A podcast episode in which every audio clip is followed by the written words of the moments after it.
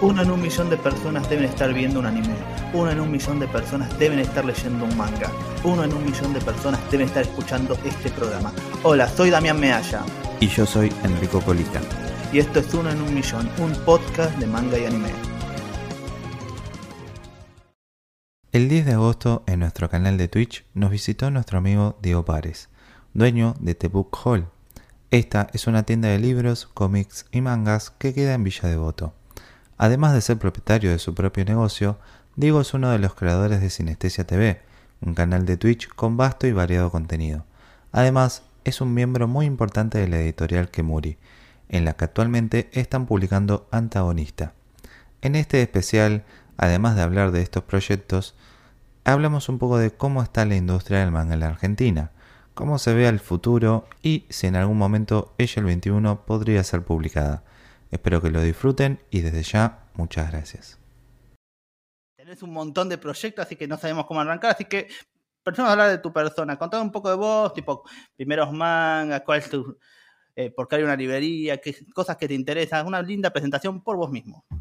Soy un tipo común igual que ustedes que un día dijo, bueno, quiero cumplir el sueño de poner una comiquería, tener la pared llena de mangas, eh, no los podía comprar como consumidor a todos, dije quiero tenerlos a todos, quiero tener todo, eh, la única forma que puedo sostener eso es tenerlos para venderlos también eh, como negocio, aparte de, estaba yo en otro trabajo, en el que me iba bien, ganaba bien, pero era muy eh, rutinario, fueron muchos años de trabajo de oficina cargando datos y numeritos y llegó un momento en el que ya estaba bastante golpeado de la salud mental, por así decirlo, era muy monótona mi vida, era levantarme, trabajar, volver, comer, bañarme y volver a hacer lo mismo, ¿viste? Era todos los días igual hasta que un día dije, bueno, ya fue. Dejo todo, eh, me armé de valor, discutí con un montón de gente, renuncié y con los ahorros que tenía puse la comiquería que es de Bujol en Villa Devoto. A mí me interesa mucho esa cosa de dueño y de librerías que me causa mucha curiosidad cuando, viste, eh, más que nada ser emprendedor, abrir un local es muy difícil, más en el contexto de la Argentina, por así decirlo. Y más en el contexto que me tocó a mí, que soy un tipo que no tiene suerte, en general, esto lo digo de siempre, soy un tipo sin suerte. Eh, yo abro el local el 20 de febrero y el 20 de marzo se decreta la cuarentena total y obligatoria que duró como seis meses. O sea, en menos de un mes ya prácticamente tuve miedo de, perder absolutamente todo. Por suerte no pasó, pero la pasé bastante mal ese, ese cuando cayó la noticia así de golpe. Eso es lo que me da curiosidad. O sea, además de contando el contexto actual que vivimos, eh, me llama la atención, o sea, ¿qué tan difícil en sí es manejar una librería? Y más importante, ¿qué tan difícil es crear un público para que, venga un, comensal que venga a comprarte todas las semanas, por así decirlo? Fue raro porque yo no pude llegar a armármelo al público porque automáticamente la galería directamente cerró, no la librería.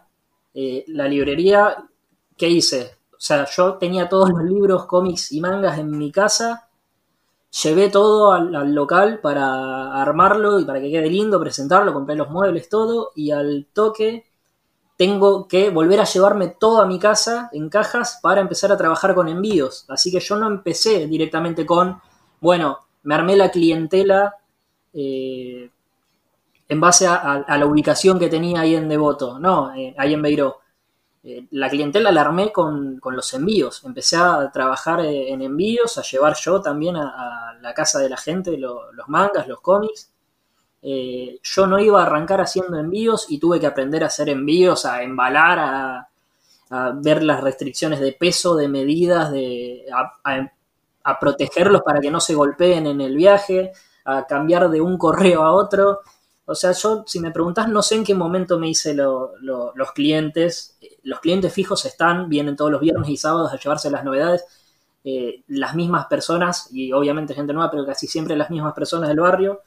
Eh, pero si ahora que me lo preguntaste vos, no, no sé en qué momento se, armó esa clientela. O sea, ya los conozco, vienen siempre, pero eh, no, si me preguntás cuándo fue o cómo se armaron, no, no sabría decirte. Bueno, dentro de todo está bueno porque también contás, este, se fue dando de alguna manera eso, como que salió y ahora hoy en día estás sorprendido de la cantidad de gente que, va, que te visita, eh, que te pide eh, las obras. A mí lo que me interesa también es eh, lo que fue las obras más vendidas dentro de la pandemia, o sea, en, ese tiempito. ¿qué, ¿Qué era lo que más salía? Y específicamente, si puede ser, de qué editorial. A ver, en la pandemia eh, siempre, bueno, siempre se vendieron mucho los shonen acá en, Argentina. Eh, lo que más salió eh, durante la pandemia creo que fue, bueno, The Promise Neverland fue, fue una. Demon Slayer, que son esas obras que, que, venden muy bien, que se agotan seguido. después, ¿qué más? ¿Qué, ¿Qué, más salió? Salió un montón de cosas dentro de la pandemia. Hay que ver también ¿qué contás de pandemia? Porque si te pones fino, todavía estamos y... Como para ser un poco más específico, de marzo de 2020 hasta octubre de 2020, que eran casi esos ocho meses de... Lo más estricto. Por así decirlo, sí. Creo que Spy Family vendió muy bien, pero no me acuerdo si, si fue en esa época. Eh, My Hero Academia siempre vendió muy bien. Eh, ¿Qué más? Yoyos siempre vendió muy bien. Ahora no tanto, pero tuvo sus, sus grandes épocas. Eh, después los Shonen, The Promise Neverland siempre anduvo muy bien. Eh, ahora lo que más vende en este momento es eh, Chainsaw Man, que cada vez que llega el, viernes que sale la novedad, te lo sacan de las manos, se termina prácticamente en el momento en que salió, se termina. Es increíble, se agota el, día de salida, se agota, es una locura, es algo que no había pasado nunca directamente en Argentina. Después otra cosa que vendió muy bien en pandemia fueron, bueno, Akira, Akira y Blaine de Omnipress vendieron bien. Lo otro que habíamos hablado era, era de, de Ibrea. Akira y Blaine vendieron muy bien. Después de Panini, no me acuerdo qué, qué salió en ese momento. Panini empezó a sacar más, más, más viniendo para este tiempo. Berserk, Berserk vendió bien siempre, por suerte. Berserk sí. Bueno, hermoso. Bien shonen. Eh, The Book es un, como dijiste, es algo que arrancó hace moderadamente poco, por así decirlo, un año en 2020. ¿Cómo está el mercado actualmente? ¿Viste? Vos dijiste en 2020 se vendía tal hora, todo. Ahora el mercado es Chainsaw Man o solamente o hay las nuevas obras se están garpando también como más que antes. Eh, hoy hay de todo se expandió mucho, ya no es solamente shonen. Es más, hubo un, renacimiento del Spokon en Argentina. Eh, se trajeron obras que no se traían o que se les tenía mucho miedo, como Haikyuu, como Capitán Subasa, Slam Dunk. Eh, que, las editoriales tenían miedo de publicar Spokon porque en otro tiempo no vendían. Hoy venden muy bien, hoy son de lo que más vende. Slam Dunk eh, es de lo más vendido, Haikyuu es de lo más vendido siendo un Spokon, Chainsaw Man son, es de lo más vendido siendo un shonen un poco más fuerte que lo que es un shonen normal, no es un, un Boku no Hiro, aunque me dijeron que la gente que está al día con el manga en Japón dicen que se puso bastante, bastante serio el asunto. Y después se diversificó y empezaron a entrar cosas clásicas, que yo estoy muy contento que entró, va, clásico, entre comillas, porque son de hace 20 años, pero a lo que era Argentina, que era todo siempre el shonen del momento, eh, es como uno dice, esto es clásico por ser Naoki Urasawa, y no es un clásico. Es algo, va a ser un clásico en un tiempo, pero en este momento es, eh, es un clásico moderno, por así decirlo, es de lo mejor que hay. Eh, vende muy bien 20th eh, Century Boys, que también me pone muy contento eso, porque yo soy fan de, del trabajo de Urasawa, estoy muy contento, van a traer Monster, así que eso es, es más o menos por donde va. Después eh, Panini se, tiró para las comedias románticas y algunos shonens, después te tiró un seinen como Berserk, que mucha gente pensó que nunca se iba a publicar acá Berserk y ahora por fin se, está publicando y es una obra de las mejores de, todos los tiempos para mí. Así que, no, se, ahora se está expandiendo. Pasamos de siempre ir a lo seguro, que eran Dragon Ball, los Shonens y algo más, a ir a eh, empezar a apostar por, otras obras que, eran muy pedidas. Y eh, vos preguntabas cómo, cómo, veo el mercado. Yo veo el mercado como el mejor momento del mercado del manga en la Argentina, en la historia y que por primera vez siento que puede llegar realmente todo. Antes se creía que diversas obras eran era imposible que lleguen y hoy yo ya no le cierro la puerta a ninguna, ya te digo, bueno, eh, espera, o sea, cuando la gente me pregunta, ¿traes cosas de España, traes cosas de, Francia, traes cosas en inglés? Le digo, no porque salen cuatro veces más Y te recomiendo a vos como consumidor esperar que en algún momento va a caer, porque estamos en un momento que está cayendo todo. Sí, sí, eso es verdad. Eso está buenísimo porque hoy en día vemos un abanico de, de variedades en su totalidad. Algo que me gustaría saber y que me lo digas de lo más sincero, ¿qué es lo mejor y lo peor de tener tu propia librería? Ser tu propio dueño y tener todo vos y manejarlo todo vos. ¿Qué es lo que te hace levantarte todas las mañanas y qué es lo que te, hace sentir pesadísimo el día cuando terminas? Eh, qué pregunta difícil. Eh, lo mejor, lo mejor, eh, todo básicamente, que trabajo de lo que me gusta, veo las cosas que me gustan, llega lo que me gusta y me emociono como cualquier fan cuando anuncian la, la obra que, le gusta y, que la van a publicar. Eh, el trato con la gente, a mí me encanta charlar. Eh, una de las razones por las cuales puse la, comiquería en su momento fue porque entré a una comiquería una vez y me trataron para el orto. Y yo soy muy vengativo y dije, hijos de...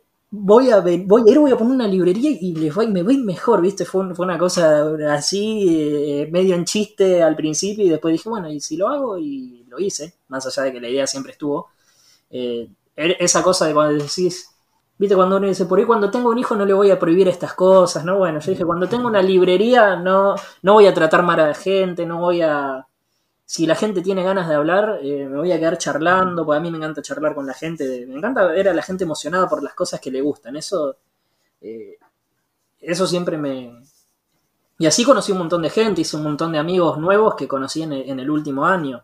Eh, las chicas de Combanguá las conocí así, vino Gaba un día a comprar y nos quedamos charlando, hablando de, de Gotoye, o Gotoge, no sé cómo se pronuncia, de, Demon Slayer, hablando de historias cortas.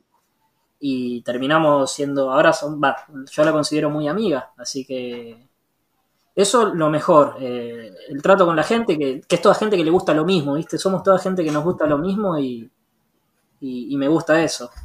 Lo peor, eh, la falta de tiempo al ser algo propio y ser yo solo, a veces no, no doy abasto, no doy abasto. Y no es un negocio que dé tanta plata como uno piensa. O sea, no doy abasto, pero en este momento no tengo plata para pagarme un empleado a que me ayude. Si bien me ayudan siempre mis amigos, mi novia que me banca en, todo y me ayuda un montón, me, ayuda en todos los sentidos, eh, con la librería, siempre me está, me está ayudando. Eh, no... Eh, la falta de tiempo, porque aparte la, falta de tranquilidad, porque estoy todo el tiempo pensando en qué hacer, en qué voy a pedir, viste que salen novedades todas las semanas, eh, tenés que pensar en los pagos también, eh, todo eso, la parte económica, el alquiler, ahora estoy pensando que en un par de meses se me vence el contrato del alquiler, y necesitaría irme a otro lugar porque renovar ya no sé si me conviene porque me va a quedar chico el local. Eh, buscaría algo más grande, pero también le juega la economía, ¿viste? Son un montón de cosas del día a día que uno va pensando si... Eh, cómo manejarlas, ¿viste? Y esas cosas, uno, estoy como el perrito, ¿viste? El de los memes del Chimps, el que dice me da ansiedad, que está nervioso y dice no puede ser, porque encima soy un tipo sin suerte, eh, entonces muchas veces las cosas no, salen como uno quiere, ¿viste? Uno, uno piensa, proyecta, arma y, después las cosas no salen y, yo particularmente me amargo mucho y, no me puedo quedar quieto, entonces empiezo a pensar en otra cosa para hacer. Así que lo peor creo que es eso, la, falta de tiempo y, y el estar todo el tiempo maquinándome a ver cómo, cómo solucionar los problemas que se van presentando. No, totalmente. O sea, considero que esa parte del factor más de negocio, de economía, sostenerse a uno mismo, es muy difícil mantenerse un local, ser independiente, hacer lo suyo. O sea, se entiende, pero me gusta mucho ese valor que, que en realidad de esa cosa de voy a tener, por malas experiencias, te voy a tener mi mi librería y voy a hacer lo que yo quiera con ella y voy a ser la mejor persona que pueda con mis clientes, lo cual a mí eh, que compro bastante y voy, no tengo lugar fijo porque básicamente en ningún lugar me, da el cariño que siento por lo que compro, así que eso es un montón. Y lo que quería preguntarle también es, viste, eh, ¿quiénes van a comprar? O sea, yo de acuerdo, yo empecé a comprar a los 15 años. Yo cuando arrancó el boom del manga, todos queríamos ver Naruto, One Piece, yo no había gente de mi edad comprando mangas. Yo ahora, ahora pasaron 10 años y veo gente como yo comprando mangas. ¿Hay público joven o la mayoría son todos más adultos? Hasta hace un tiempo, igual yo empecé hace muy poco, o sea, el local lo puse hace un año, hace casi dos años, porque en diciembre se, se cumplen los dos años. El local lo puse hace dos años, abrí en febrero porque obviamente había que ponerlo, a reacondicionarlo, armar todo, comprar los muebles. Eh, y, pero yo estoy vendiendo, eh, yo iba a eventos, no sé si fueron alguna vez a eventos de anime como, no sé, la Shigoku, la Argentina, la Anime Friends, eh, la Yukai. Yo vendía ahí antes. Mientras hacía mi otro trabajo, en la semana de lunes a viernes, los sábados y los domingos iba a los eventos a vender. Eh, que fue por ese toque que decidí eh, renunciar a mi otro trabajo, porque como me iba, bien, me iba bien los fines de semana, dije, bueno, me va bien los fines de semana, si además pongo un local, seguramente me va a ir bien. Después vino una pandemia, no hubo más eventos, puse un local, lo tuve que cerrar por seis meses, por eso digo que no, no soy un tipo muy, muy, muy tocado por la varita, dirían. Pero al principio como decías vos, veía gente de mi edad o adolescentes de 15, de 15 a 30 era el rango, ¿viste? La, adolescencia y el final de la adolescencia. La otra vuelta vi un estudio que decía que uno es adolescente hasta los 28 años, así que... Eh, pero ahora, eh, bueno, después están los, los, los viejos, ¿viste? Los, los, que vienen de siempre, los que crecieron con Massinger, con Robotech, que son gente de 40 a 50 y pico de años que viene y compra, te viene, viene y te compra los clásicos. Pero ahora en este momento que volvieron los colegios, eh, veo muchos nenes, muchos chicos chicos que vienen a comprar manga a la salida del colegio y me pone muy contento porque eh, son pibes de 8, 9 años.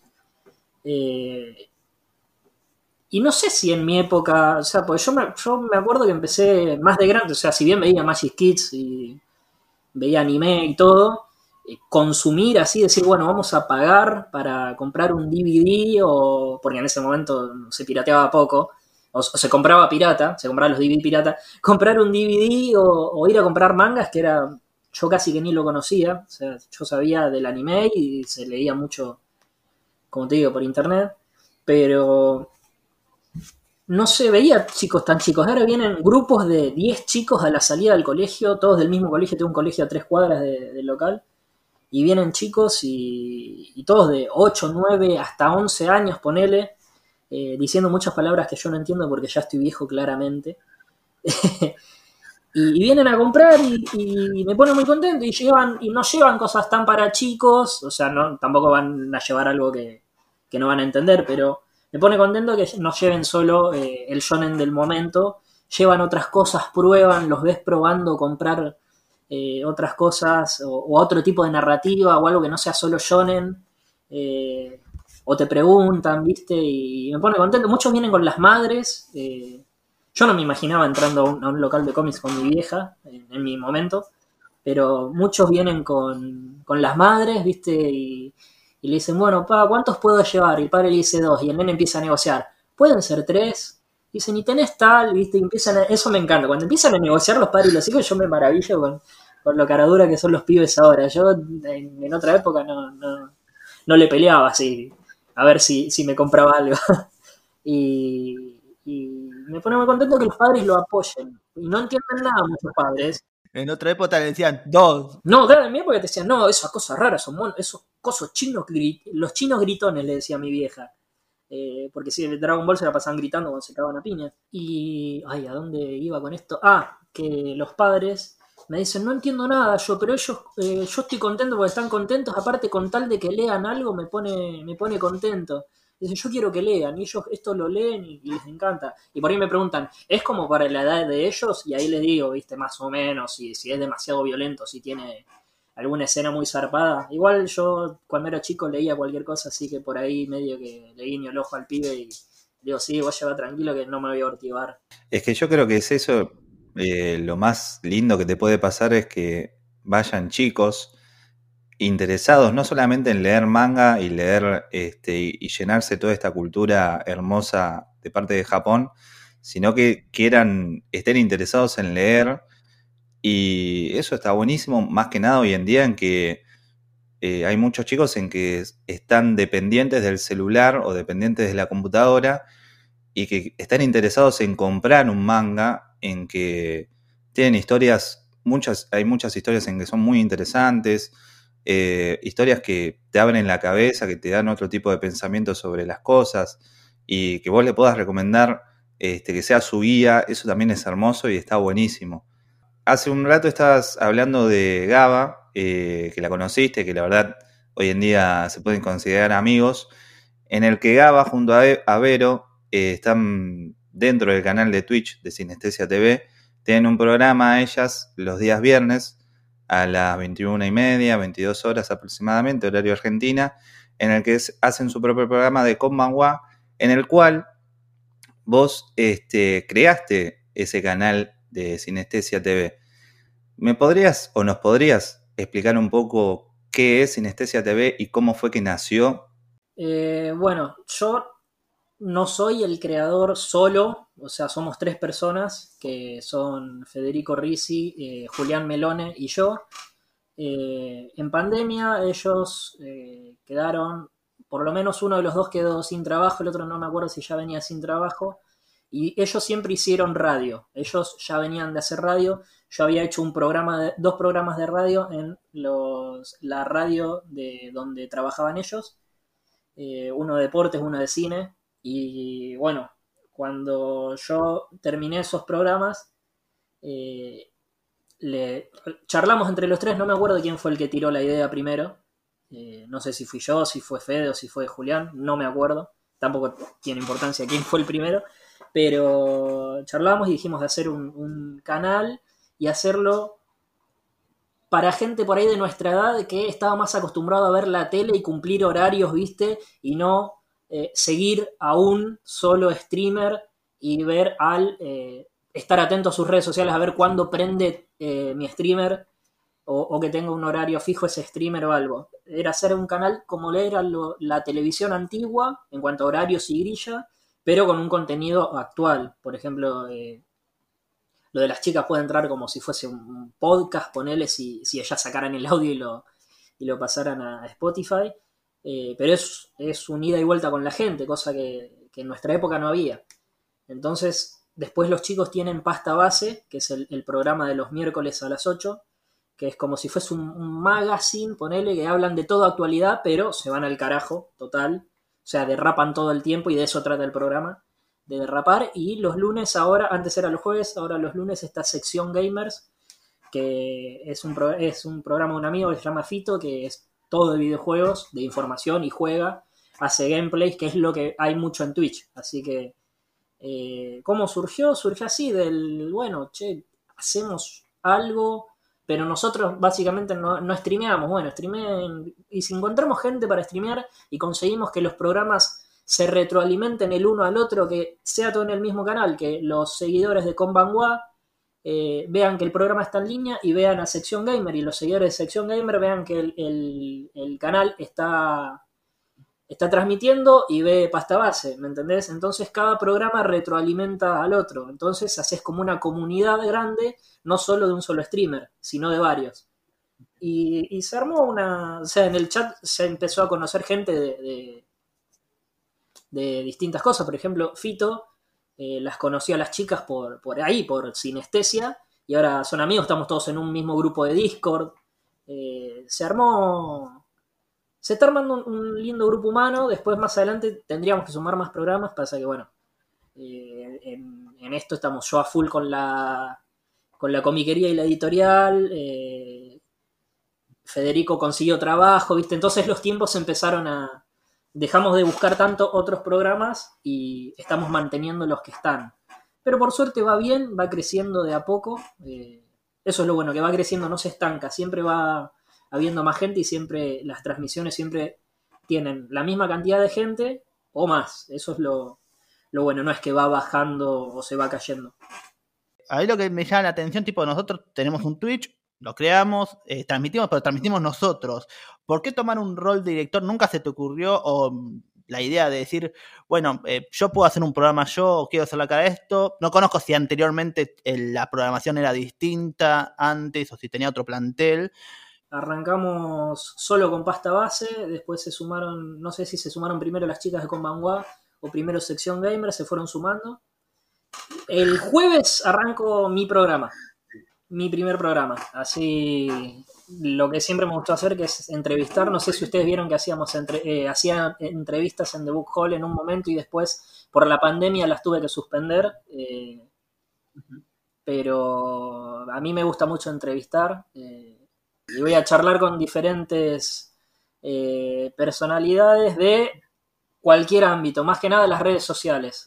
va a haber mucho charla con streaming, con streamers, eh, TikTokers, voy a tratar de hablar con gente de, el, de todo este submundo que hay en Twitch. Eh, arranco el jueves hablando con Pipu Chan, no sé si lo ubican, es una estrella de TikTok, tiene como 3 millones de seguidores en TikTok, eh, 80 mil en Instagram, así que eh, habla, va, habla, hace muchos videos en cosplay y hace muchos videos de comedia, así que también es relacionado a lo que me gusta, que es el, el anime, así que vamos a, estar charlando el jueves a las 9 de la noche. Todavía no puse el horario, pero el jueves.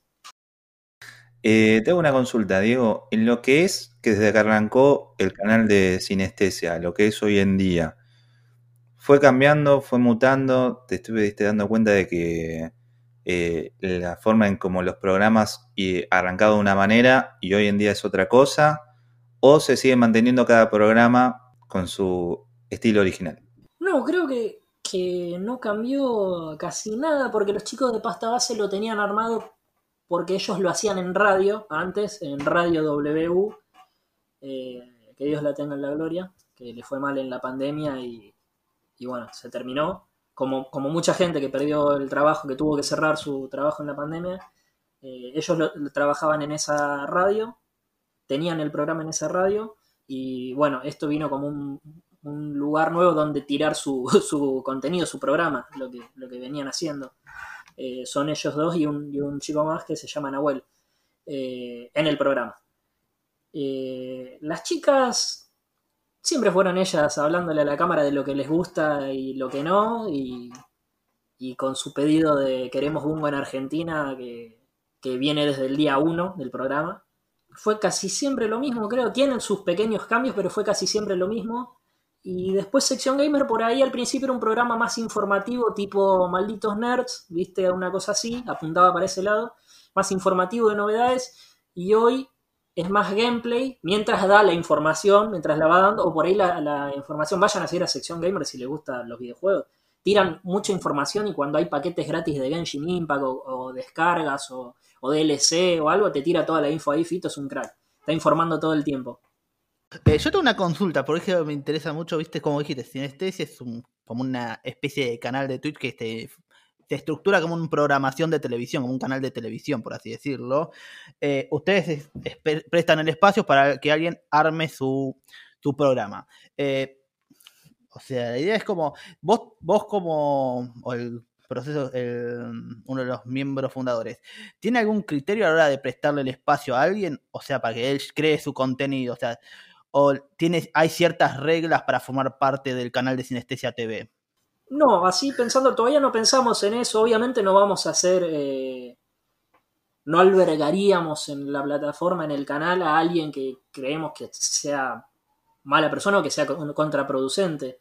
Eh, qué sé yo no pondría un antivacunas, no le daría el espacio a alguien eh, que esté en contra de la vacunación porque básicamente está en contra de que la gente se, de que se termine la pandemia. Entonces, no, por ahí no, iría por ahí, pero no, no, no hay un, requisito. O alguien que sepa, como dijo Enrico, que mata animales, no, no, no. O sea, que sean buena gente, tengan ganas de hacerlo y entretener gente y que a la gente le guste también. Para vos, Sinestesia, ¿te gustaría o desearías que cumpla un objetivo? ¿Tenés un sueño en particular con el canal? De, más allá de que puede ser llegar a, no sé, 500, 500 viewers eh, que se mantengan, que lo pueda llamar a alguien más grande, que digan, la verdad que me encanta el contenido que hacen, les gustaría trabajar con nosotros, les gustaría hacer lo mismo que hacen con otro nombre. ¿Tenés algún sueño en particular, lo que sea? Eh, ¿Qué pregunta? O sea, nosotros lo hicimos más pensando en, tener un espacio para tirar las cosas. Bueno, los chicos que se habían quedado sin radio para hacer su programa. Eh, y después lo pensamos por el tema de la retroalimentación, de que se genere. La idea era encontrar varios programas para que uno le genere público a otro. Creo que el sueño es ese, que todos los programas les vaya bien, ¿no? Y también un poco del rédito económico. ¿A quién no le gustaría que eh, triunfe su canal de Twitch y pueda vivir de esto y no tener que llenar eh, planillas en una oficina? Obvio, si te puedes hacer un trabajo y entretener a la gente, eh, que, o sea, haciendo lo que te gusta. O sea, yo porque puse mi, comiquería y, y, tengo eso, pero los chicos se quieren dedicar a hacer radio, ¿no? Entonces, el sueño más para ellos que para mí sería poder vivir de esto, poder vivir de tener un, programa, de hablar con la gente, de, entretener a la gente. Es más, más ello que es un programa eh, cómico, entre comillas, porque también es un programa muy crítico, es un programa muy ácido de, crítica social.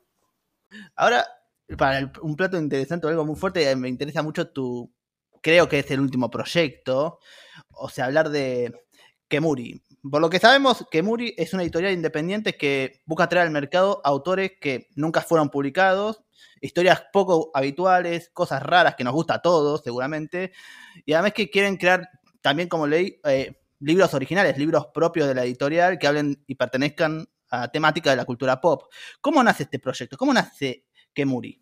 O sea, nació por parte de Leo, él eh, lo fundó, hizo su primera publicación, que es la historia del manga en Argentina, donde cuenta la historia del manga escrito por él. Eh, y después nosotros ya nos conocíamos, habíamos hecho alguna que otra colaboración, viste, para que me promocione mi librería. Eh, nos llevábamos bien, charlábamos de vez en cuando. Y eh, cuando viene a The Book Hall a hacer la entrevista para mi segmento de entrevistas, en off, fuera de, de la grabación, eh, nos quedamos charlando, obvio, y bueno, me estaba contando que estaba, cómo iba su, proyecto de, la librería. Y, eh, ¿cómo te puedo decir? Me dijo, no que estaba buscando un socio, pero que era muy difícil para una persona sola, eh, más que nada por lo económico también, llevar a cabo el tema de licenciar, publicar, distribuir. Entonces, yo le dije, bueno, si necesitas a alguien que se sume, eh, yo por la experiencia de, comiquero, de, tener una comiquería, ver cómo es la distribución, eh, saber todas esas cosas, le dije, ¿te interesa? Me dijo que sí, después charlamos bien, después cuando se fue a la casa charlamos bien por, WhatsApp y, me sumé, nos sumamos, eh, o sea, sumamos hicimos prácticamente una sociedad, esto es 50-50, eh, somos nosotros dos para todo prácticamente. Eh, así que fue así, o sea, fue más simple de, lo que parece el, hecho de, decir sí, dale. Después vienen un montón de cosas que ahí te das cuenta que, que no es tan fácil, que no es para nada fácil. Eh, poner una editorial eh, en Argentina. Argentina es un país con muchas restricciones y que, bueno, justo está en un momento de, crisis que tiene cositas, viste, que te van tirando para atrás todo el tiempo, pero bueno, entre los dos lo, llevamos bien. Bueno, buenísimo, eso está genial. ¿Y te dijo algo, Leo, de el por qué quiso crear una editorial? ¿O también a vos se te dio también esto de que ya venías pensando en crear una editorial y en lo que es equipo, ¿es Leo y, vos o hay más gente involucradas en el que hacen más trabajo para que sea todo más llevadero? Arranco por la segunda si querés. Dale, dale. Lo que hacemos nosotros es tercerizar mucha parte del trabajo. O sea, eso. Para la parte de edición, buscar un editor, alguien que haga todo lo que es el diseño editorial. Eh, después ahora, ahora, por ejemplo, para la, licencia que anunciamos hoy, eh, buscar un traductor, buscar eh, arreglar con, el editor, con la misma editora que, nos hizo la, edición de antagonista, eh, un amigo mío que se llama Joaquín Ortega, que me parece que está acá, nos ayudó mucho con, los retoques y arreglos, más allá del trabajo de la editora. Y así, eh, tercerizamos mucho trabajo, pero después el resto es todo nosotros. Todo lo que es eh, licencia, distribución, o sea, hemos ido nosotros personalmente a repartir los, mangas eh, a las comiquerías, a muchas lo hemos enviado nosotros, no es que contratamos una distribuidora o alguna distribuidora que se ofrecieron varias, eh, nos hizo la distribución. Hacemos todo nosotros, así que todas las decisiones son entre los dos. Decimos, che, ¿te parece ir por acá? ¿Te parece licenciar esto? Hablar con tal persona. pedí, cuando pedimos presupuestos de, traductores o editores o lo que sea, lo charlamos entre los dos. Ponemos, bueno, yo conseguí este presupuesto, vos este.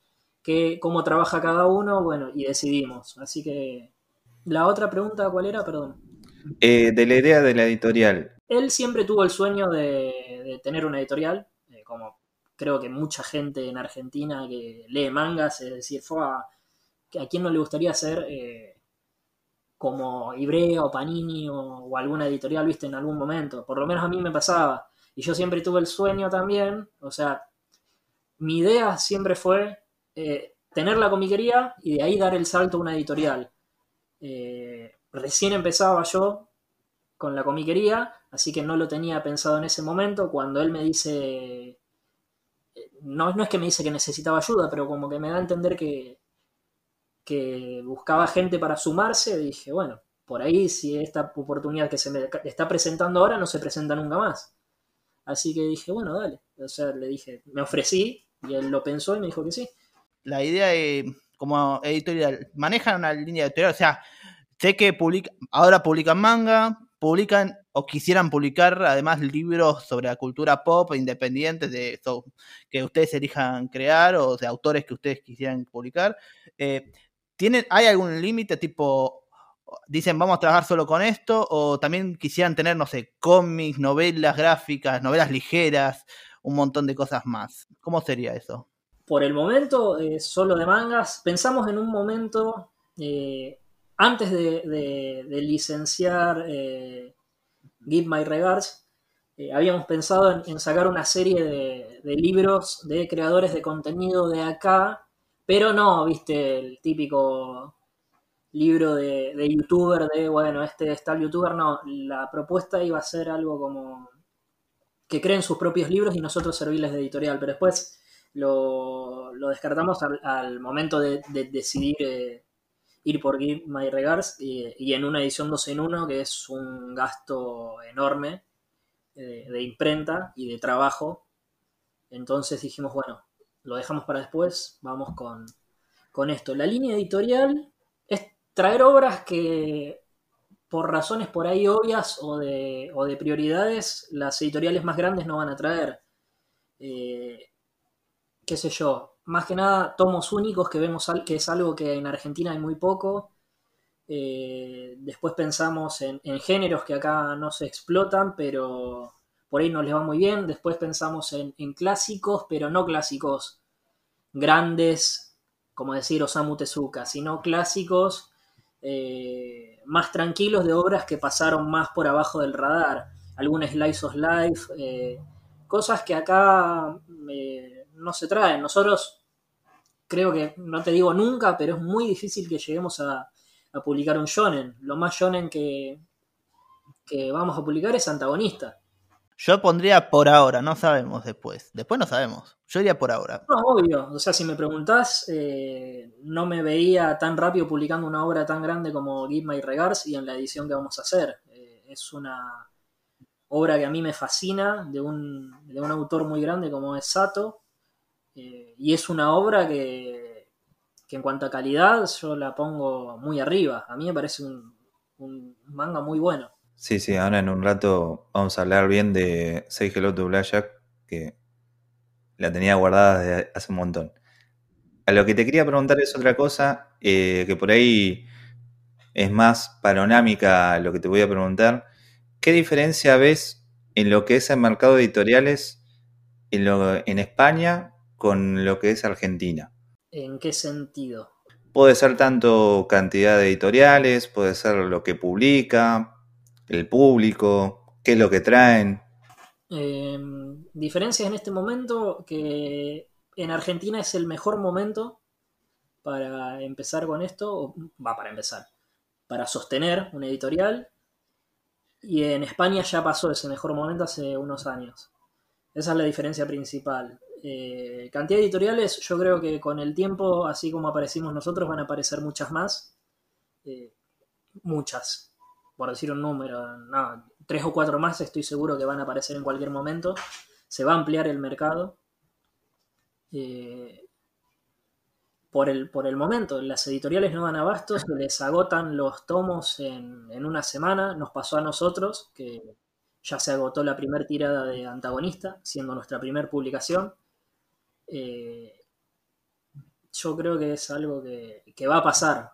Eh, a mí, ya, viste, vos, me vos dijiste además que es todo muy rápido, porque arrancaste en 2020 o inicio de 2000, finales de 2019, inicio de 2020, dijiste, bueno, voy a cumplir mi sueño y voy a tener una librería.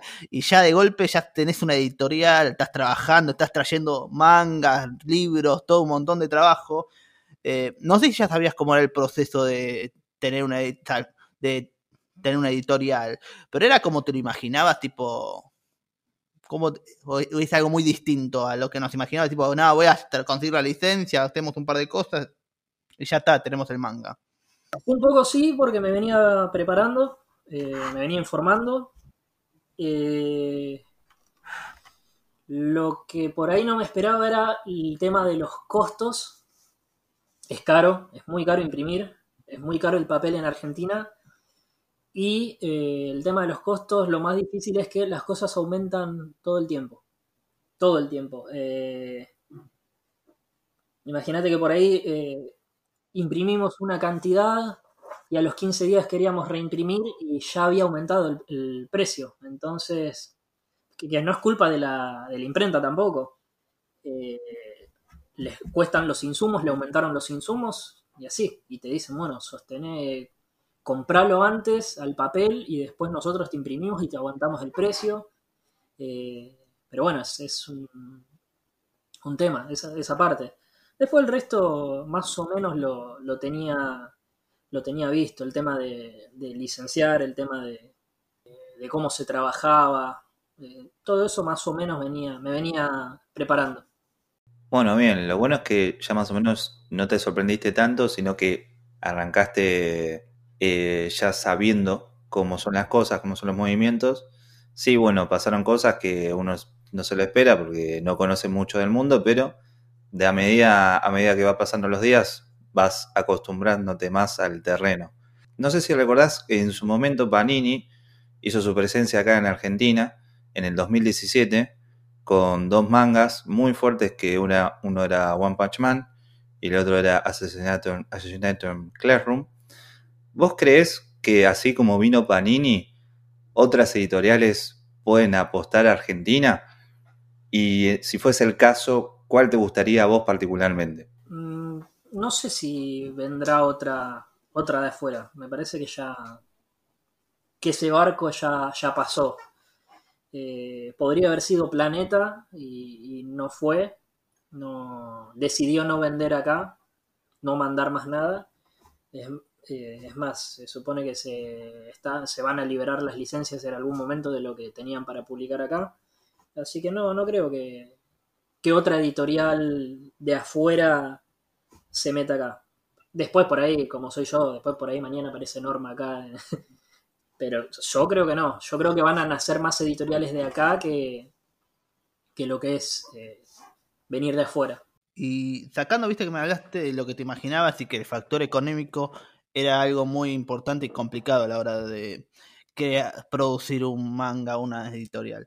Eh, lo que tenía que preguntar, sacando el factor económico, ¿cuál sería el principal problema que encontrás al editar un libro?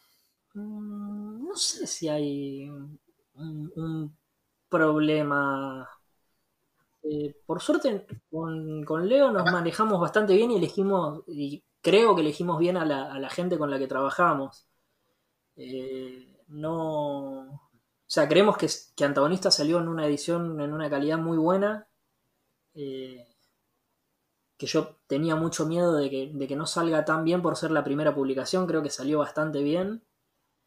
Eh, no, creo que más que nada lo económico. Por ahí los tiempos. Los tiempos son eh, se te estiran los tiempos, por ahí sale alguna cosa mal y tenés que corregir y perdés 15 días. Eh, eso, eso puede ser algo de, lo que de lo que peor salió, de que algo, algo haya salido mal en, el trabajo, en la edición, en algún lado, y hay que corregirlo antes de que llegue la fecha de salida. Porque cuando uno pone fechas, eh, se pone, se pone plazos. Cuando vos te pones un plazo, la gente quiere que salga. Eh, por ejemplo, antagonista pusimos que iba a salir en julio, ¿no? Y faltaba una semana para que termine julio y mucha gente ya nos estaba preguntando dónde estaba el tomo, dónde estaba antagonista, qué pasó, no va a salir. Eh, y salió, salió el 31 de julio, pero salió en julio.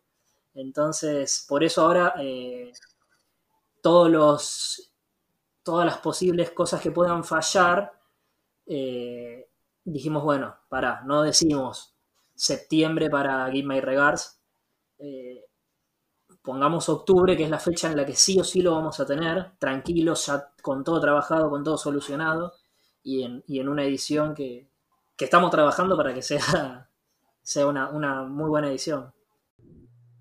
Sí, sí, es preferible siempre tratar de ir a lo seguro, no, no ir directo, porque también pensemos que el público hoy en día, el que consume mangas y el que compra mangas, eh, le gusta no solamente leer, sino también coleccionar y tenerlo en el momento. Yo me acuerdo que he ido a, otras eh, librerías en que los viernes hay fila para, para retirar lo que salió. Entonces hay gente que espera realmente. Bueno, como decías, eh, sacaste, sacaron Antagonista, que son dos tomos. Ahora se viene la nueva serie, Gimme My Regards to Blackjack, que es una serie de doble tomos, son seis. ¿Tienen pensado seguir este ritmo de sacar mangas, historias con pocos tomos? ¿O en algún futuro quieren arriesgarse algo más largo? Eh, por el momento, eh, series de tomos únicos y hasta 5 o 6 tomos. Es más, para Blackjack nos arriesgamos un montón porque es una serie de 13 tomos en realidad y nosotros decidimos hacerlas en, en tomos dobles para achicar eso, que igual en realidad es para nosotros más caro, pero es más barato para el consumidor. O sea, si sacáramos B6, tendríamos que trabajar en, meses distintos y sacar mínimo bimestral si lo hicieses. En cambio así lo podemos hacer trimestral, hacer un buen trabajo, que a la gente no se le vaya tanto el precio porque va a ser más barato que comprar dos B6. Un, solo tomo doble va a ser más barato que comprar B6 y nosotros nos aseguramos el, tiempo de trabajo. Eh, la idea es seguir por series cortas, por ahora. Eh, no te quiero confirmar porque por ahí de acá a un año, qué sé yo, licenciadas algo más largo, pero la idea es por tema de costos, porque es muy caro licenciar eh, series largas.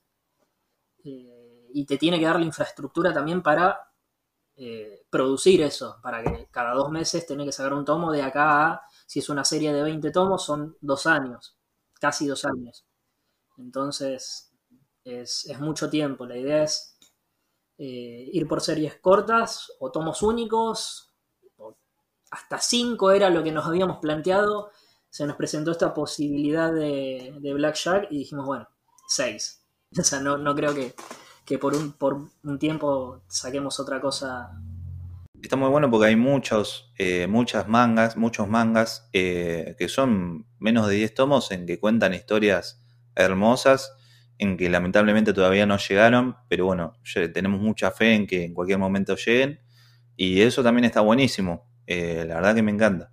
Sí, tenemos una lista bastante larga de, posibles, viste, de, de, lo que queremos, de ahí a que se puedan hacer, empezás a tachar, bueno, con esta editorial es fácil de negociar, con esta no, eh, el costo, si se, si se negocia con el autor, eh, si va a tener páginas a color, si, en qué tamaño, todo eso es, todo eso es costo, todo es costo, costo, costo y, nosotros somos una editorial muy chiquita, somos dos personas y, tercerizados eh, que no podemos no podemos proyectar a más que eso por ahora. No, es totalmente entendible. Eh, como decías, viste que cuesta mucho eh, armar proyectos y tener nuevas editoriales. Yo lo que quería preguntar también, eh, más segmento Virginia Lago, es como, bueno, salió antagonista 31 de julio, todas las editoriales, todas las librerías lo llevaron, mucho capital. ¿Te sorprendió? la respuesta del público era o esperabas que tipo estaría antagonista y medio que la rompiera porque yo lo veo y yo veo gente un montón de gente con antagonista y hablando de antagonista eh, no no esperábamos tanto tan rápido sabíamos que se iba a vender por lo que es iComic por el premio que ganó por la notoriedad que tuvo para Latinoamérica que un autor latinoamericano haya ganado el premio de la Shonen Jump y que los jueces hayan sido Takehiko Inoue, Toriyama, eh, Oda. Y no me acuerdo si había uno más. Eh, es, es, un empujón, es un envión muy grande. Eh, nos dimos cuenta lo que iba a ser cuando nos empezaron a pedir de, todos lados, de toda Latinoamérica y España. Nos pidieron de México, de Colombia, de Chile, de Uruguay, España, nos pidieron de todos lados. Pero nosotros tenemos la licencia solamente para publicarlo en Argentina. Así que eh, no pudimos eh, aprovechar eso. Pero se vendió muy bien acá. En, una semana se agotó toda la tirada. Así que muy contentos por eso, sí sorprendidos. O sea, sabíamos que iba a vender, por, como dije recién, por lo que era Psycomic. Pero no sabíamos que iba a ser tan rápido. O sea, el lunes o martes ya quedaban pocos, habiendo salido el viernes. Para una primera publicación de, una editorial nueva, eh, para nosotros era, fue una locura. Estábamos muy contentos con eso. Bueno, la verdad que felicitaciones. Es verdad eso lo que decís, en una semana se agotó y ya volvieron a pedir. Eso es algo único que creo que muy poca gente llega a lograr. La verdad que de nuestra parte Muchas felicidades. No, muchas gracias, chicos. Todavía medio que no caigo, ¿viste? Yo, yo todavía estoy nervioso de, uy, le irá bien. Yo estoy muy nervioso de, le irá bien, saldrá bien, tendrá errores, ¿viste? Yo estoy, ¿qué dirá la gente de la edición? Yo estoy todo el tiempo nervioso y preocupado por eso y, el manga está vendiendo bien. Yo puedo decir con certeza que lo tengo al manga, lo he leído y me encanta lo, bien hecho que está porque es fácil de leer, algo que por ahí en otras editoriales se complica y que te da miedo hasta doblar tanto la tapa. Eh, las hojas, la verdad que son perfectas, no tienen ninguna transparencia. Eh, eh, lo que es la traducción también me encanta, así que por lo, lo, que es mi lado, me encantó todo, Diego, queda tranquilo. Muchas gracias. Sí, fuimos muy hinchabolas en, esos aspectos. En la, en la imprenta nos deben odiar pero fuimos muy insistentes con la maleabilidad, que uno una vez que prueba, como decía una amiga que es Vilus, que, viene de Book Hall, uno una vez que prueba la miel de la maleabilidad no, quiere volver a, lo anterior, ¿viste? Eso de que lo doblás y sentís que, que, no se va a romper, que no se va a desarmar, que es, que es blandito, que, no tenés que andar haciendo fuerza para, tenerlo abierto. Eh, una vez que tenés eso, o sea, nosotros dijimos, bueno, necesitamos que sea maleable, que no sea transparente, con sobrecubierta, con una tapa interna que nos encantó, que, eso lo trabajó todo iComic, la tapa interna, la portada interna y la exterior. Eh, y que, bueno, que tratamos de hacer la edición lo, mejor posible. Buenísimo. Eh, bueno, para que no se enteró, hoy se anunció Say Hello to Blackjack, este, que va a ser una serie que va a arrancar en octubre. Y a mí me, yo me acordé que en febrero de este año, del 2021, se había anunciado en Perú por Templo Comics y habían dicho que se iban a editar en su país y que estaba libre de derechos. Investigando un poco, vi lo que significaba libre de derechos, en lo cual significa que cualquiera puede descargar el manga y hacer las modificaciones que quiera sin necesidad de preguntarle al mangaka, que es eh, su hijo Sato. Así que eso también permite a cualquier editorial pueda comercializarlo. ¿Cómo fue el trabajo para conseguir esta licencia en particular sabiendo todo esto? Bueno, nosotros eh, sabíamos que estaba libre de derechos, pero libre de derechos no quiere decir que sea gratis. Hay, hay una diferencia.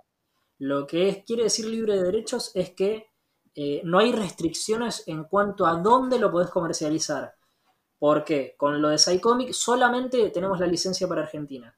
Ahora, esta obra, si nosotros quisiéramos, podríamos venderla fuera de Argentina. No lo vamos a hacer, no es nuestro objetivo, eh, no es nuestra idea meternos con eh, otras editoriales en sus terrenos. No, no, tenemos interés. Vamos a publicar para Argentina.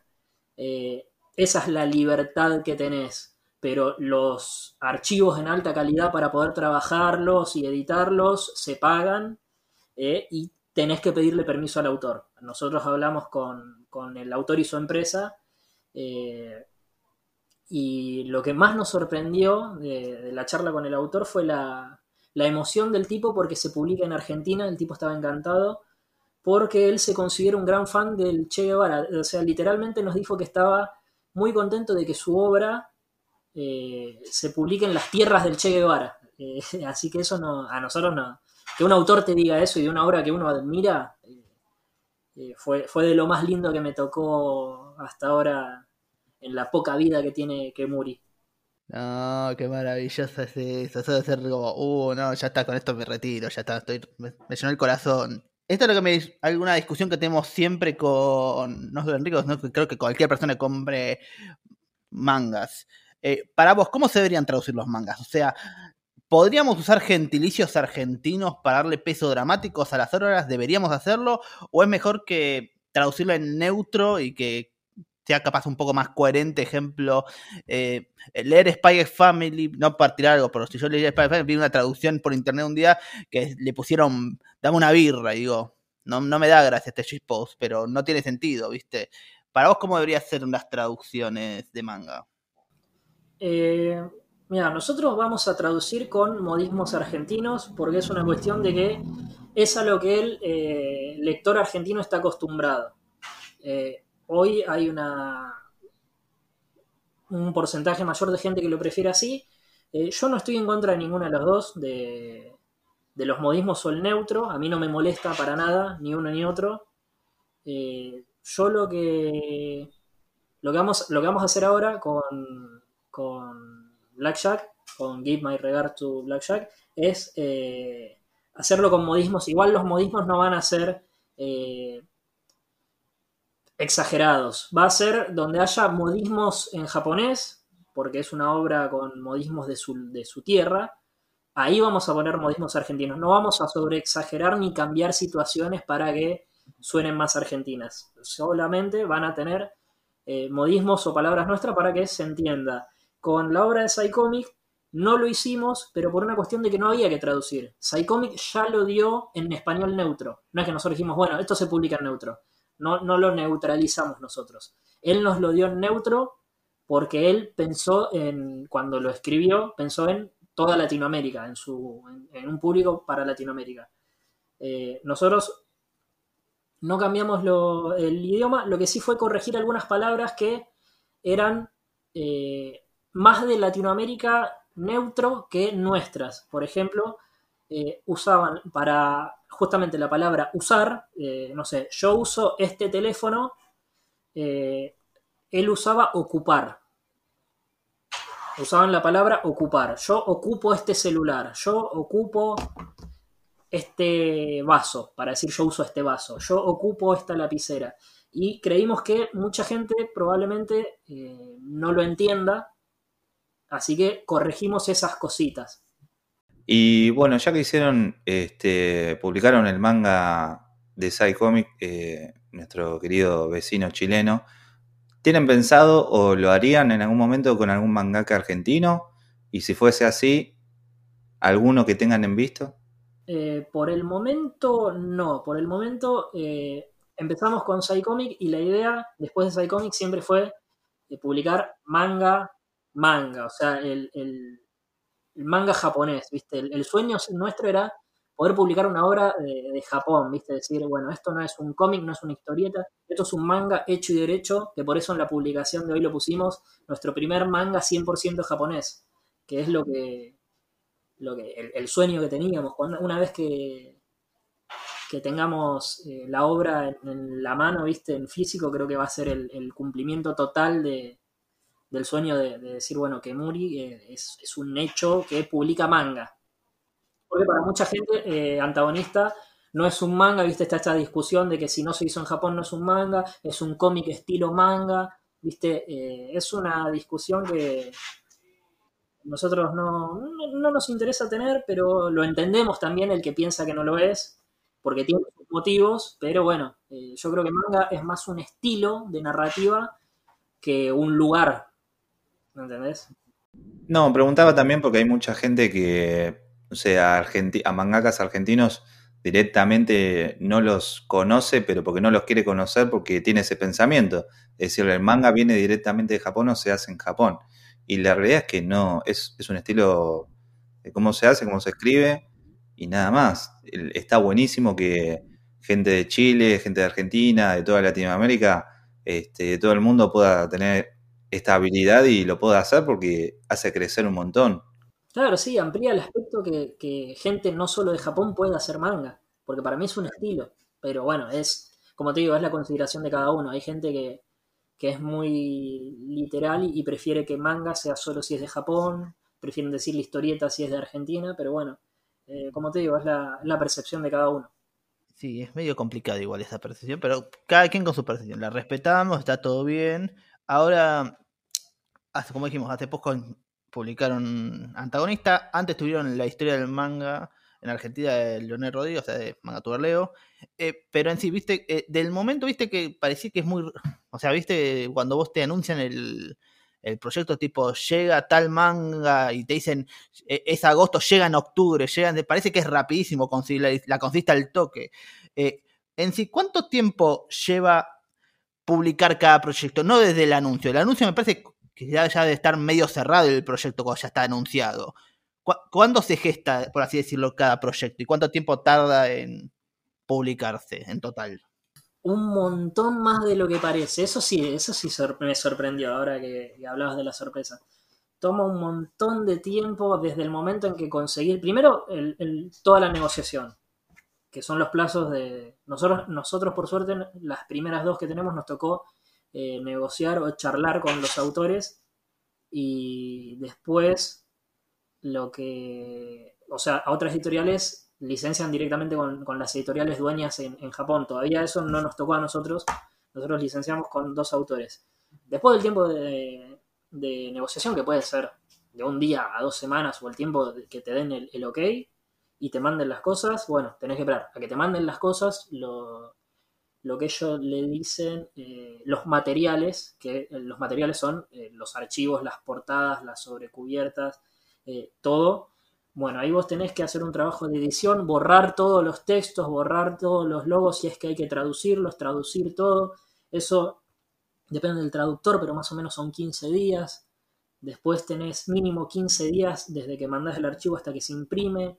Eh, por eso todo va de... Eh, por eso cuando anunciamos hoy Blackjack, pusimos octubre para poder llegar, porque el trabajo se duplica, porque es, son dos tomos por tomo.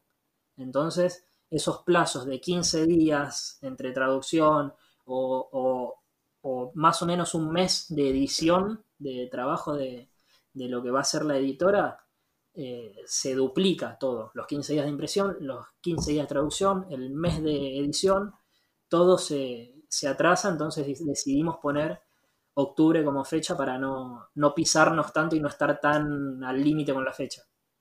Bueno, hace rato eh, hablabas de que tenían ganas de traer mangas de pocos tomos, que iban a traer muy poco shonen, casi nada básicamente. Todo depende, obviamente. Pero ¿tienen algún criterio para traer mangas a la Argentina? ¿Algunas condiciones? No sé, que sea una obra muy poco conocida, que sea una obra conocida y que no haya llegado, eh, de alguna demografía en particular. Eh, ¿Tienen algo pensado así o...? Tenemos una lista enorme, muy variada de cosas. Eh, el criterio es básicamente, primero que nada, que nos guste a nosotros. Eso es... Pasa que cuando a uno le gusta, conoce bien la obra y sabe lo que, lo que puede ofrecer la obra. No vamos al voleo a, publicar algo porque, uh, esto por ahí se vende y, nada más. Eh, tratamos de que sea algo que nos interese. Después no, como, como criterio así no, no tenemos nada muy eh, exclusivo, excluyente, de decir, bueno, esto no, porque, porque no. Eh, siempre y cuando nos sea posible, más que nada, lo más excluyente es que nos sea posible a nosotros traerlo, porque uno empieza a fantasear y dice, uh, bueno, yo cuando recién empezaba, estábamos con la idea, eh, al toque yo estaba, así yo voy a traer 20 Century Boys, ¿viste? Porque me encanta a mí, pero era imposible. Y bueno, al toque lo licencié Ibrea y me puso muy contento. Pero, ¿viste? Uno, uno fantasea un poco y empieza a ver, ¿viste? Y, por ahí fantaseas y decís, bueno, quiero esta serie. Después te empezás a fijar, bueno, para tiene 20 tomos. La dueña es la editorial tal y va a salir muy caro, va a ser muy difícil o no nos va a dar bola por ser una editorial nueva.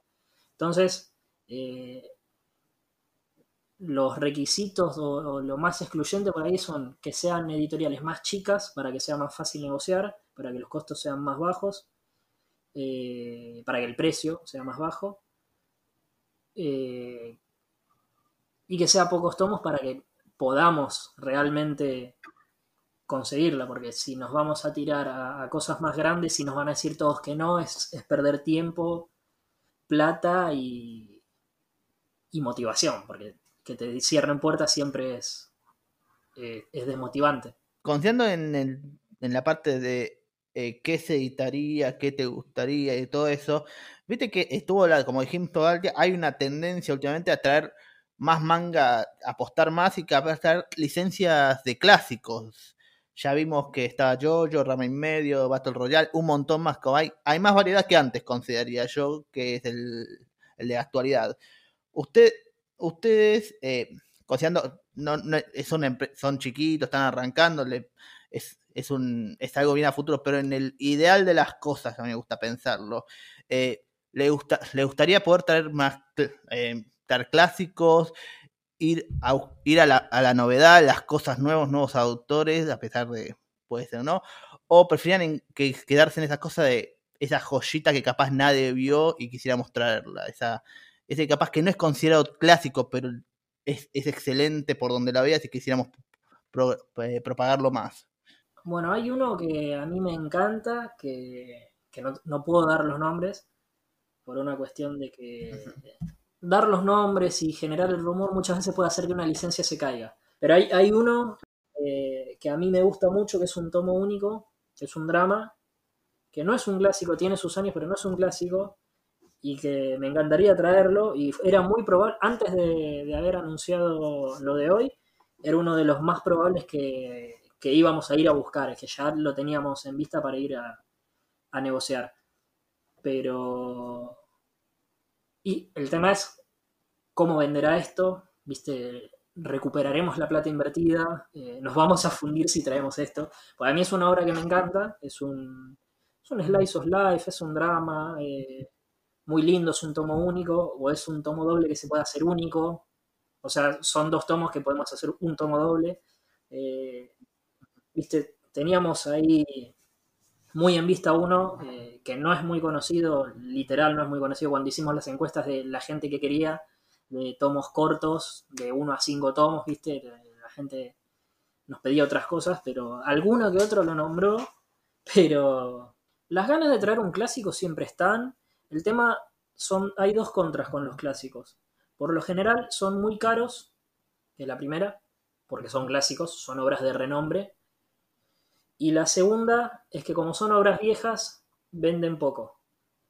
Al vender poco, no podés sostener el gasto que hiciste al principio, porque es una obra de renombre. ¿Me entendés? Esa es la contra de por qué hay muy pocos clásicos acá en Argentina. Ese es el gran problema. Eh, compra, vender, va a vender, pero vos cuando negociás tenés que tener un mínimo garantizado de venta. Vos tenés que pagarle al licenciatario, al dueño de la licencia, un mínimo garantizado de venta. O sea, yo te compro y te pago por adelantado que voy a vender 3.000 tomos. Ahora, si no vendes esos 3.000 tomos y vos le pagaste ese porcentaje, vos perdés. ¿Me entendés? Y ahí está el, gran problema. Por eso no se traen, porque es, es, es una lotería. Puede que venda como puede que no. O sea, puede que venda porque es un clásico, como puede que no venda porque justamente es viejo y la gran mayoría del público que está consumiendo los mangas más nuevos le parece anticuado el dibujo, le parece chocante la narrativa, le parece muy lento, es aburrido eh, y así. ¿Entendés? El tema de los clásicos es ese. Claro, sí, es verdad. Eso es lo que tiene. Más hoy en día que yo creo que el público eh, mucho mayor el, el, menor, por así decirlo. No sé si tanto el mayor. Entonces, yo creo que por ahí también va eso. Por ahí, si le presentas a un chico, no sé, 12, 13 años y le querés decir, mirá, te, muestro este manga de Astro Boy por Osamu Tezuka, y es como, ¿qué? ¿Qué es eso? ¿Cómo se come? yo creo que ahí en lo que es negocio sería un poco más complicado. Hace poco me, nos decías que tenés mangas, tenés historias que te gustaría traer. ¿Tenés algún manga en específico como sueño de acá futuro? Puede ser manga o cómic que te gustaría traer, que sí nos podrías decir. No, el sueño, el sueño mío, ya te lo digo, era 20 Century Boys. Era el sueño mío ver 20 Century Boys para mí si no el mejor manga de todos los tiempos, uno de los mejores, para mí, dentro de mis criterios, junto con Akira, que ya lo trajeron. Eh, creo que esos hubiesen sido mis dos, ¿viste? Si.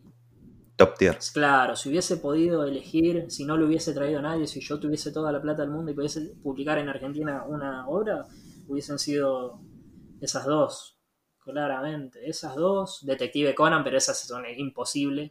Hajime no Ippo, Hajime no Ippo es otra fantasía de, pero son más de 100 tomos, olvídate, ¿no? es, es invendible. Está bien, comprendo. Eh, ahora estamos cerrando la entrevista, te hacemos unas últimas dos preguntas, pero justo que me hablaste de sueños imposibles, nosotros tenemos un sueño imposible, que no es como, eh, no, es ni cercano a ninguna posibilidad, pero por casualidad nosotros teníamos siempre todavía, nuestro manga favorito de deportes es Aishil 21, viste, Richie Nagaki, creador de Doctor Stone, dibujado por el dios Yusuke Urata nos encanta, lo amamos, es maravilloso. Eh, ¿Habría algún día alguna posibilidad que alguien traiga a la Argentina esto? Yo creo que es imposible, me encantaría, lo amaría, pero es larguísimo y es viejo. ¿Vos qué pensás? No es tan viejo igual, estoy viendo acá que no es tan viejo, pero... O sea, lo conozco, no lo leí, lo conozco. Eh, es de Shueisha. El, problema de Shield eh, es que es un deporte que acá no, se mira, ni se juega, ni nada, y ahí tenés una contra grande. Esa es la gran contra de iShield. Después debe tener una narrativa increíble, pero... Y la cantidad de volúmenes, 37 volúmenes, es un montón.